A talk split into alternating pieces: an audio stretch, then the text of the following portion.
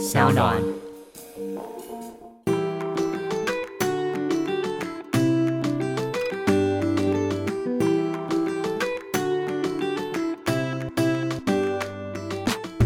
欢迎回到 Ivy 爱公威。今天呢，跟 Maggie 要聊的事情，也是很多网友在敲碗的，因为似乎我们两个独立女性 看起来有点太独立了。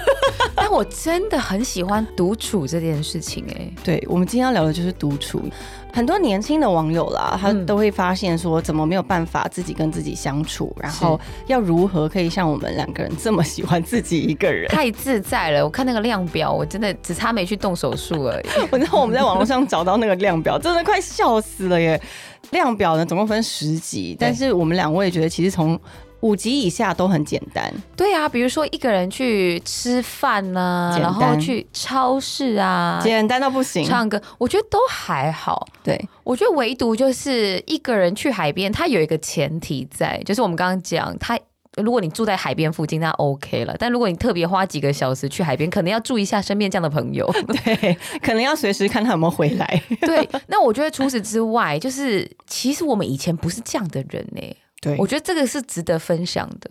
我们两个以前呢，都是会把自己的行程塞超满的那种。你是吗？我是，我是从学生时期。就是一个非常需要有朋友陪伴的人。我以前只要一下课，就连高中时间，嗯，国中、高中还没下课，就会问旁边人说：“你等下干嘛？”对，去厕所走啊，厕所啊，干嘛？就会先超前部署，先约好自己的几个姐妹，然后等一下要做什么事情。那你们是那种五个人会手牵手一起去吗？就挡住整个走廊？不会啦，因为毕竟我们学校人真的不多，连五个啾啾就已经没了。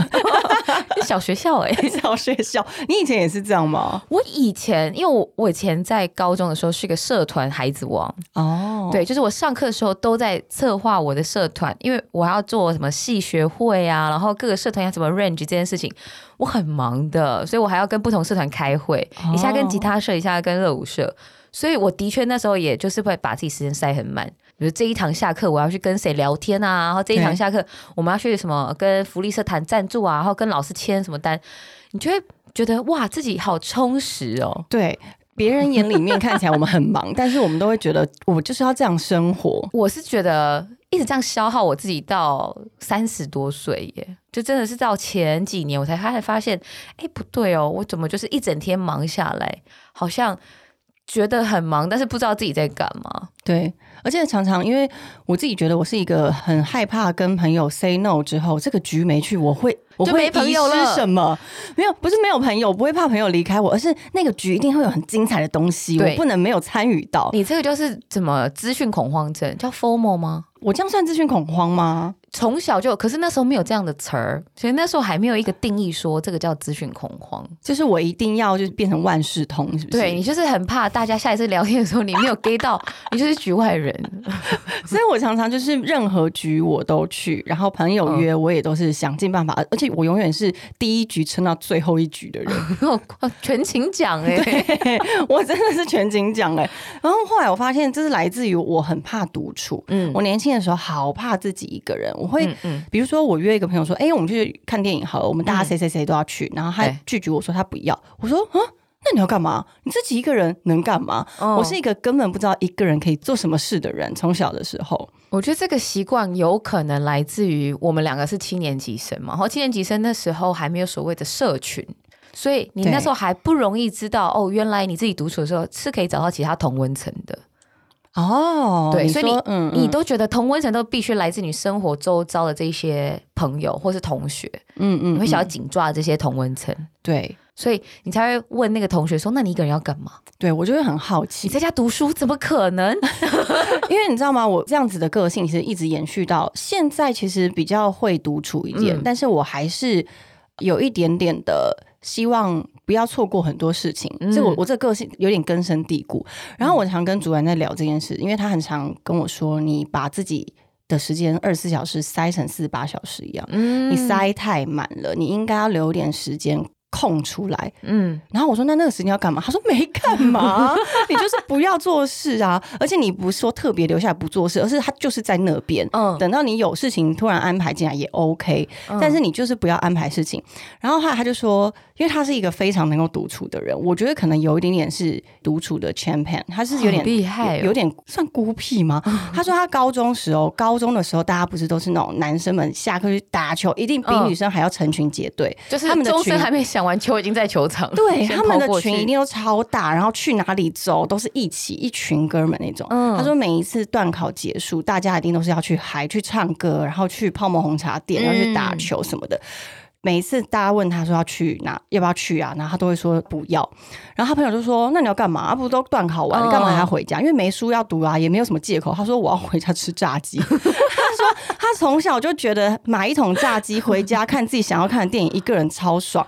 然后后来我说：“那你的同学能接受吗？因为大家都是正值青少年，心性方刚，很想要往外跑拔妹什么。”他说：“你知道吗？最后大家决定都要来我家看电影。” 他很会过生活哎，对，他就有点过于老成。然后最后那些男生朋友都发现，其实不需要下了课就一定要往外冲冲冲。其实在家看电影也蛮好的，所以他提早养成了一群型男的品质生活。希望是这样。但那时候的女生应该不会想理他吧？什么一个怪男生啊？他那时候，因为我觉得年轻十几岁、二十岁的时候，那你对外在世界呈现一个急于探索的状态，是我觉得这难免了，这难免的。所以像我们呃七年级生的做法，当然就是不停的去参加各种局，就是喝酒局、吃饭局、唱歌局。什么都去，你就想要体验这个世界，然后这些人给你的感受，所以我觉得一定会经历到这段很瞎忙啊，或是你觉得自己很充实的时段。对。然后我记得我以前在工作的时候，我就是在电视圈已经工作呃一整天下来，可能十个小时了，半夜两点还坚持要跟同事去吃完麻辣锅，吃完麻辣锅再唱歌。天亮才回家，对，然后不要忘记，等一下。但你隔天早上要很早上班吧？不是隔天，是四个小时后，你洗个澡，你又要再出门上班。好像是哎。然后你现在回头看，会觉得那时候为什么要这样子压榨自己？一来当然是觉得时间不够用嘛，你没有自己的时间可以去做这些社交；二来你真的好像会觉得睡觉很浪费时间。对我后来发现我是有睡觉恐慌哎，以前我从小人家在家里睡觉的时候，然后我就说我从不在太阳出现的时候睡觉。哇，这件事 这超级逼迫自己的，对，因为我觉得我太浪费我的生命了。哦，我以前年轻的时候大概七点多就一定会醒来，然后甚至可能就是玩到早上才睡。对，然后只有晚上的时候才会觉得甘愿去睡觉。对对对，我觉得那个甘愿睡觉，但我现在没有睡八小时，我是不会起来的。我现在是大概九小时。很夸张哎，可能是身体也需要啦，这当然是非常重要的。但我觉得要仔细思考一件事情，就是为什么年轻的时候的我们会舍不得睡觉？一来，它可以归咎于你对于世界的探索，你还还有很大的呃野心啊，你还有很大的幻想，你想要去认识世界。后来发现，哎，体力是有限的，是，而且你年轻的时候，你的接收器还没坏。就像我们现在接收器应该是坏了。我们说什么接收器呢？比如说对于噪音的接收器啊，对，音乐啦，音频。现在我们真的觉得音频越高越受不了，就连 NBA 的声音我都不行了。对 NBA 很有意见，NBA 我真的是非常有意见。到底为什么一定要放那么嗨的歌？你有看过现场的球赛吗？哦，我不行。哎，不行，我一定要跟你讲，很嗨，是不是？很嗨耶！因为我以前是出自于 HBO 的名校出来的，我以前是南山高中。南山就是，我也说，我以前是男生，小怎么会不知道？为什么要隐瞒那么久？我们不是好朋友吗？没有啦，我以前也算是个半个男生了。南山高中对，然后高中的时候呢，因为我们学校非常狂热在篮球这件事情上，多狂热！就是我记得我们我们是私校哦，然后就上课上一半，那个学校广播会响。他说：“同学，同学，请注意。”然后广播，广播是从校长室出来的。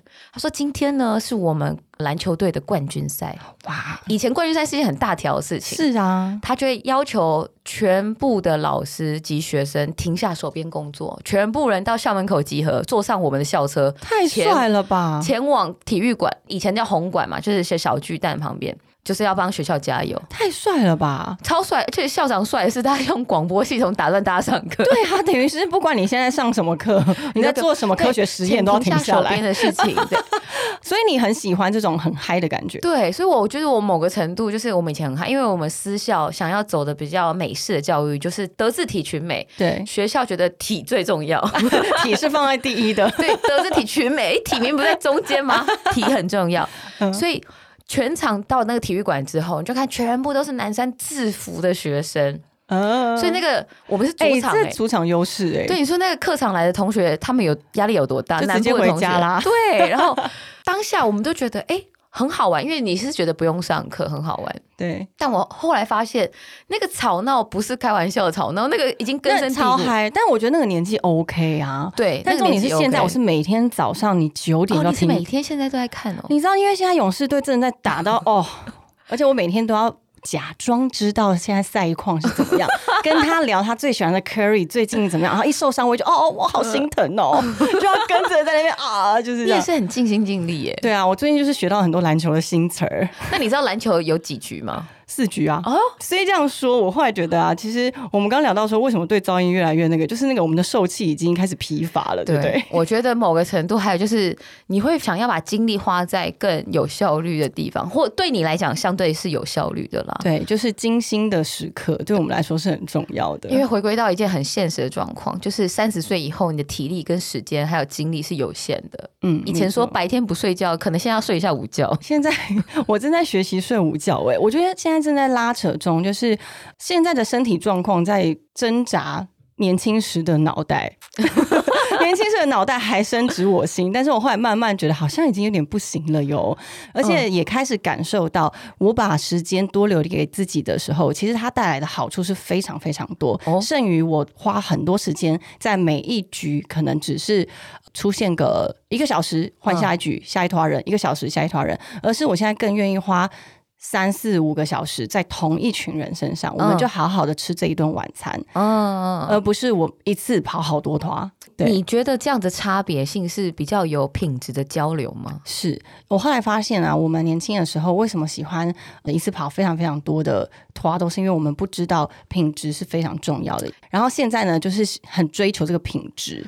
嗯，我觉得我很认同这一点，原因就是因为我跟你很某个程度很像，就我一个晚上可以跑好几团。对啊，你有在精心睡过觉吗？我现在有哎，我以前还有加到划龙舟的时候，那个时候真的是跑局跑到两点三点，回家洗个澡，睡一下眯一下，哎，四点半要去划龙舟了。嗯，所以我常常一身酒气去龙舟队训练，然后我队友也蛮习惯的。那时候，My God，这是晕船呢。对，然后他们就说整艘船大纸盒已经够臭了，然后再加上我还有酒气。哎，可是这么说，你开始转变也才这几年的事啊？对，真的叫做这三四年呢，没有很久。我今年小女我三十四了哦，我差不多是三十岁之后开始爱惜身体，嗯，然后爱惜自己的能量是有限的，还有确定自己的生命也是会被燃烧殆尽，所以我会比较珍惜自己怎么样去对待每一天生命这件事情，嗯嗯，不会想说要把自己人生压榨到干，是。对，所以我常以前在 core 或者在 army 跳舞跳到一半，就大家正嗨，然后我就会跟旁边招呼说：“哎，不好意思，我先走。这么早，两点半去哪？我等一下回家划龙舟。”他觉得真的超疯，他们到现在都还会拿这件事情来笑我，就是觉得怎么会有人这么疯癫？就是在舞池就跳到一半后，你跟我说你要回家划龙舟，对，然后我就说我真的以前是太想要把自己。都布局在每一个地方了，不想要错过。嗯嗯，然后现在觉得没关系啦，我龙舟也划过了七年，我够了，是不是？我后来觉得，其实就算我们以前这么疯，把自己时间塞这么满，但是你回想起来，好像其实也不会后悔耶，不会后悔啊。嗯，只是你会知道，让我再来一次，我可能还是会做一样的选择。是，但是可能时间不会这么多次了，是不是？可只是现阶段，我觉得好像有其他事情可以去花费时间在其他事情上。嗯，比如现阶段可能对我来讲叫做另一半的相处啊，怎么样体验叫做两个人的感觉跟工作不同的发展，这件事情是我现阶段要做的。对，尤其是我们开始学会独处这件事情。哦，拜托，我觉得结婚之后才更要学习独处。怎么说？为什么跟这跟结婚有什么关系？因为老公，你不要听这一集。因而且现在老公已经非常能听中文喽。我不确定你讲那么快，他听不听得懂？OK，但是 我现在之后语速就要那么快，是不是？转一点五倍。但我觉得单身的时候，你很想谈恋爱嘛？那个是一个你急着想要把自己投入在一段感情，然后被呵护啊，然后热恋啊那种化学效益。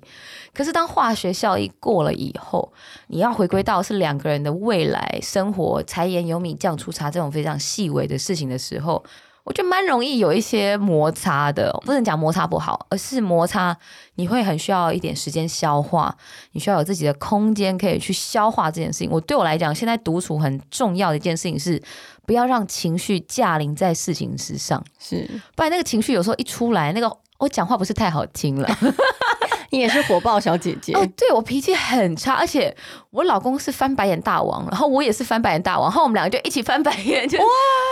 我一开始还抓不到他这一点，说他翻白眼，我就会火整个这样嚯 冲上来，哎，然后我就会说你可不可以不要翻白眼？他就说我没有，就是你知道吗？那种本能反应说我哪有？我想说你怎么会没有？你刚刚翻的时候，我就开始两个人就吵到没完没了，你根本就会忘记一开始到底在吵什么。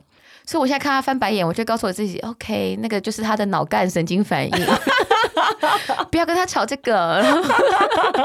对我就抽离那个情绪，我就说好，我们各自先安静一下。然后我觉得这个安静一下，那个一下可能几分钟、几个小时都可以，但是会很有帮助。你起码不会口出恶言，是因为很多时候大家都会急着追着说：“你现在就跟我讲清楚，你刚那个白眼什么意思？”但他真的是脑干啊！但是确实他就是不爽的意思啊。但是他其实你不需要当下知道，对对对，之后再跟他讨论。知道了啦，对对对，就是他不爽才会翻白眼啊。对，如果他很开心认同你，他干嘛还翻白眼？也是蛮有事的，就是脑干比较活泼一点，脑干反应，可控制不了大脑的。我就在讲说，这婚姻生活现在，毕竟我也是新手人妻嘛，对我就觉得读书非常重要。嗯，就算我一个人出去工作啊，然后我一个人去喝咖啡啊，运动，我就觉得太舒服，太舒服了，真的是。你也是我自己也非常喜欢独处哎，但是我后来发现我的独处养成是在空服员的后几年，因为前几年大家通常都还是一样，一飞出去啾啾啾，全部都是一群人去哪里玩啊，去逛街啊，去 day tour 啊。但是后来飞久了以后，其实该去的地方都去了，嗯，最后就变成是空服员与床，就是永远 我也是尽力都有出去逛街或者吃饭，但通常都会是一个人，因为每一个人的生理作息不同。我们那时候飞出去的时候，有些人熬夜，他不。习惯不睡觉就直接出门，但我是习惯先出门，把事情该准备的，就是该买东西买一买，该吃包的便当包包，然后回去再好好的睡觉这样子。所以每一个人作息不同的时候，你就逼着自己一定要独处。而且我觉得空服员可以让我独处的最大原因，是因为。其实，相较你台湾的朋友，每一次的节庆，每一次的假期，你必须都要工作。嗯，然后你开始渐渐的跟自己本来那一群学生时期培养情感的朋友开始生活状态不同以后，你就必须要逼着自己独立。嗯，对。然后每一次飞出去的时候，其实是自己一个人，我就开始发现，其实自己一个人也挺好的。你不需要去问对方说。你等一下要不要吃什么？或是我们去这边好吗？我都会是自己一个人，然后自己去决定自己的下一步。嗯，我觉得这种感觉是轻松，然后会有种。全权掌握在自己的手上，因为我是一个只要跟别人相处，都会把别人照顾到比照顾自己还好，我会 care 别人，最后变得自己有点焦虑的人。嗯，对，所以相较于我这样的个性的人，我是更需要独处的，因为我需要趁独处的时间把自己的能量给找回来，充电回来，对不对？对，不然我其实跟别人相处的时候，我是其实蛮花我的能量的，因为我会希望你知道宾至如归啊，我每次都很想要把大家招待的非常周到，对，然后对这样子就会反过来，你反而忽略。掉自己的疲惫啊，忽略掉自己的心情啊，等等的。没错，所以年轻的时候就是只能用消耗的，一直一直消耗。但现在我就会也适时的学习说不，就是有时候可能朋友说哦你在干嘛，要不要去你家吃个饭什么的。但是我可能现在如果朋友要来家里，我就前提就是我一定会先打扫，然后一定会怎样怎样怎样。我就想到。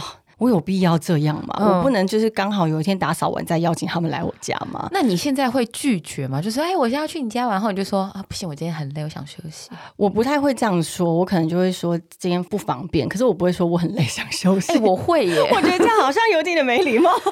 我觉得不是，因为我现在比较坦然在面对我自己的人生这件事情。然后我记得那时候前阵子吧，我跟我老公刚确诊出来的时候，就有朋友想要来家里跟我们玩。然后我就直接拒绝他说：“哎，我跟我老公想要躺在地上睡，我觉得 不然我们再约另外其他天好不好？我们今天好想睡觉，下午哦，我就说好想睡觉。嗯，然后我的好朋友也蛮能理解，我觉得这也是大家培养出来一个默契，就是他也知道我们两个真的是刚确诊出来，体力没有太好。然后我们真的也没干嘛，就在家废而已。他说：“哦，你是不想我去？”我说：“对。”我就很直接告诉他，他可以接受啊。那我觉得这样很好，就大家能量是互通的就好了。对对对，我现在还在学习，就是跟别人 say no，但没有关系，他就是反正就是阶段性的。然后你必须要去体验这个事情。这跟你刚刚讲到旅行这件事情，我就想到我以前有跟朋友一起出国玩的经验，就二十多岁，然后。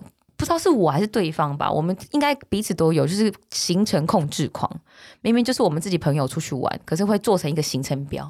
你会是这种？我跟你讲，我也是有经历过这一段。哇哦呀！我后来才训练到那么糗的，因为我说那时候就是你年轻太想要探索一切，所以你就尽可能把自己塞满嘛。然后我就记得。我们两个还会讨论行程。那时候第一次去泰国的时候，跟我的一个很好的朋友去，他很细心，就规划说我们哪一天要住哪里，什么然后要去哪里，什么早上九点四面佛，早上九是类似像这种小领队哎呀，嗯。然后后来去完那一趟后，我就觉得我精疲力尽，太累了。但是你也是喜欢这样规划的人，不是吗？不是，哦不不是，我只有规划机票跟住宿哦，我没有办法规划行程要去哪，因为我觉得。行程是变动的，真的是太细了，以至于我后来旅行方式都是就是走背包客路线。对我也是，通常都只要订了机票跟住的地方，就一切都不排了。对，就其他都是随缘发生啊。对啊，我觉得随缘发生的更美妙。然后我觉得这很好玩的事情就是，身边就算有一些朋友想要体验我这样的旅行方式，但他们也不敢跟我一起出去。只有你跟我出去过，哎。因为我也是这样子的人，对，我们真的，我们那时候好像早上醒来说，哎，那今天要去潜水嘛？哦，好，我们看一下有没有，对啊，就看一下有没有那个装备，哦，有的话好好走啊，这样子。对，然后或者是好像我要出门干嘛？我说我要去喝咖啡，什么鬼的，对不对？然后我就自己骑脚踏车就出门了。对，我觉得这样的方式好像比较应用在生活上的话，它好像也可以带来一些新的刺激感。嗯，没错，没错。对，虽然说每天规划好，呃，工作当然不能讲了，他一定是要规划好的行程。但我觉得其他的事情，你留一点空白，让自己去发酵，或是有一些其他弹性的安排，嗯，是蛮可爱的。真的，哎，那你现在跟你老公相处的时候，你现在的婚姻生活，他不会希望？就是跟你更靠近，然后什么事情都要一起做嘛。我们现在基本上八九成是这样子啊，基本上是对，所以你才觉得独处的时间对你来说非常非常重要。我自己会挤出来那十趴的时间，就是我要独处。那那个时间他也自己在独处，对，就他也去他的工作场域，嗯嗯，然后或者是他自己也喜欢自己去健身运动。然后就是那个空白时间，我们两个是很有默契的，留给自己一点空白时间。那这个时间的比例是你们讨论过后的吗？没有，我决定，由你决定，因为你更需要，很需要呀，因为就是觉得 不要烦我。因为我有一些朋友啊，就是她结了婚之后，可能甚至也生了小孩，但是她跟她老公都会很有默契的。比如说一周会有各自放风时间，比如说周二是妈妈放风，然后周五是爸爸放风，然后对方放风的时间自己就是照顾小孩嘛。然后我觉得这个时间非常棒哎，因为等于是你不需要因为有了家庭、有了孩子之后，你就把原本自己抛下，因为原本自己是一个。你要跟他相处到老，哎，你等于是要相处到七八十年，再持续继续下去的一个灵魂，所以你没有办法，因为你现在的生活转变了，或是你的生命中多加了一个人了，你就要把原本的自己抛下。但是我觉得前提是你要跟另外一半沟通好。嗯嗯。如果你的另外一半不接受这件事情，你也不一定，就是还是要找别的方式去解决。我曾经有跟不能独处的伴侣交往过，是怎么样？就是大概刚出生。你说两岁吗？两岁，因为我分离焦虑症的孩子，那个时候真的，我觉得他应该有哎，就是他是没有办法分开的。他最严重的一件事情是怎么样？就是我下班哦，已经十二点，那时候很早期，在还在娱乐圈的时候，下班十二点还要去他家。哦，然后我觉得很累耶，就是你我还要去你家干嘛？然后去他家他已经睡啦，然后我只是睡他旁边。哦，就是你说陪睡那个陪睡宝宝有什么差别？对，有什么差？我想说你睡，然后我早上又很早起来，我又比他早起来，所以不确定是他一个人睡会冷还是怎么样，就是一定要我睡在旁边。对，然后我有个守护灵的概念，那时候让我很焦虑，因为我觉得我照顾不了自己。就是我这么疲惫，然后我可以骑车都骑到要睡着，我还要骑去你家陪你睡觉。但是那个时候你还是选择压榨自己来奉献为他，你会觉得那时候这是一个爱心的表现，他很需要我。我懂，年轻的时候通常都还是会就是有一点点这样子的行为，但是我觉得其实大家也不用急，就是到了某一天，你就觉得哦，我要跟人说清楚我的界限是什么，嗯嗯，我要告诉你。我的底线在哪里？然后我可以做到是哪一些？那我觉得跟你同频的或者同样成熟的人，他就能够理解你在说什么。那如果不能听懂的人，那你们就只好说拜拜。那个你刚刚讲到那个时间点，某一天，他好像没有一个期限，对不对？我觉得你说的期限是，比如说大概在二十九岁、三十岁之前就会知道吗？还是一定要经历一些什么？我觉得其实就是你自己对于自己人生的一个满足度。我觉得到某一个满足的时间点的时候，你就会发现，其实你不需要很焦虑的抓住各种精彩，因为你自己本身就够精彩了。哎，这句很棒哎，要 highlight 起来，highlight 本身就够精彩。对，因为你自己就已经够丰富，然后你也知道你的人生还有哪一些事物是你觉得重要的，你。把它放在最高光的那一块，你不需要去追那些你不知道它我有没有办法成为你的精彩的那一些琐碎的事。所以就是花落盛开，蝴蝶自来，八个字总结。怎么最后又变得有点佛啊？对，有点佛。但以前你看这句话，你只觉得它很佛，或是它很飘渺。什么叫做花落盛开，蝴蝶自来？但我后来发现。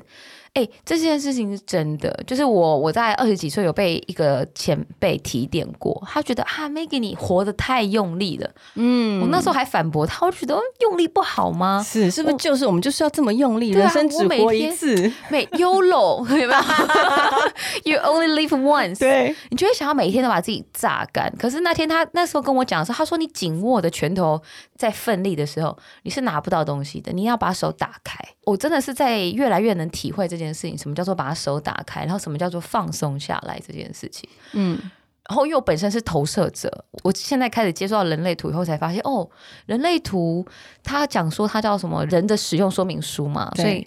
我们就会体会到说，为什么我以前会觉得很累，因为我以前都很用力，都要去抓。哎，你如果是投射者，你的使用方式真的错误至极耶。对，所以我才说我现在很轻松啊。对啊，因为我是生产者，所以我使用方式其实正确，至今还是正确的。只是我希望哦，好多希望我也是投射者，我也想要就是放松这样子，就是被邀请。我们都是常常被邀请，然后你就会觉得以前看到被邀请，就觉得怎么会有这么好的机会轮到我？不敢接受，嗯，那不敢接受，它又可以延伸到你是不是不够认同自己，你是不是觉得自己不够好这件事情，所以我觉得蛮有趣的。你就是透过科学角度，或是透过玄学角度都好，但是你可以慢慢的去理解你自己这个人，嗯，跟你想要的生活到底是什么样的轮廓。对，而且就像我们刚刚聊的，其实每一个人都有他自己个人的使用说明方式。这个没有办法由别人告诉你，也没有办法由我们两个人的经验告诉你，你就是要自己去摸索，然后自己去拟定一个你自己最适合、最舒服的使用方式。但是我可以建议大家是可以尝试看看各种不同的状态，比如说，就像我们两个人年轻的时候把自己逼得很紧，对，但是我们现在也尝试放松一点。可是说到底，我现在也没有办法很放松哦，因为我尝试到很放松的状态，我都是放空，然后整天。都不安排任何计划，我其实会焦虑的。这表示完全放松对我来说也不一定是好事。对啊，所以我后来发现，其实并没有一定的准则，一定要学谁怎么样过生活。你就是找出自己的生活。然后我这边分享一个，我觉得之前我男朋友跟我分享过，就是日本人呢，他们有一个他们的生活哲学，他们很喜欢留白，他们有一个留白的这个语词，它意思就是你在。装潢上你要留白是美，你在生活上留一个白也是美。那个白是让你有时间去过渡，你有时间去把意外或是把精彩的人生放进去，而不是当你把你的生活塞满以后，你就不容许它有任何改变了。所以我觉得留白是我这几年学习到的一件事情。其实留白会让自己更轻松，然后那那个画面看起来更美。对，好像不是塞满满那种。毕卡索的画风才是好的啦，对，或是你的那个系统会做到置顶这样，想到就觉得哦，好糟哦，不愧是居家布置小达人，我现在在学习啦，学习。对，艾比提到就是怎么样可以分享一些留白还有独处的技术嘛，我自己是一定都要每天开飞航。我觉得这件事情也很值得大家。手机开飞行，脑袋也开飞行吗？对，脑袋那个飞行不是说就不想任何事情，而是我会让脑袋去沉淀一下我前一天经历到的事情、讲过的话，然后遇到的人，他有点像是你一杯水很浑浊，然后有一点点时间让它沉淀下来的感觉。所以我通常都是每天飞航十二小时，十二小时很爽，真的不开开玩笑的，就是飞航到底。所以 Maggie 的方式是晚上七点开始吗？对，七点之后，因为我七点之后通常是我们的家庭时间，在看剧啊，或是我们两个各自去运动、看书。嗯，然后只要是没有工作、没有在酒吧、没有在任何地方，我们就会在家开飞航。嗯。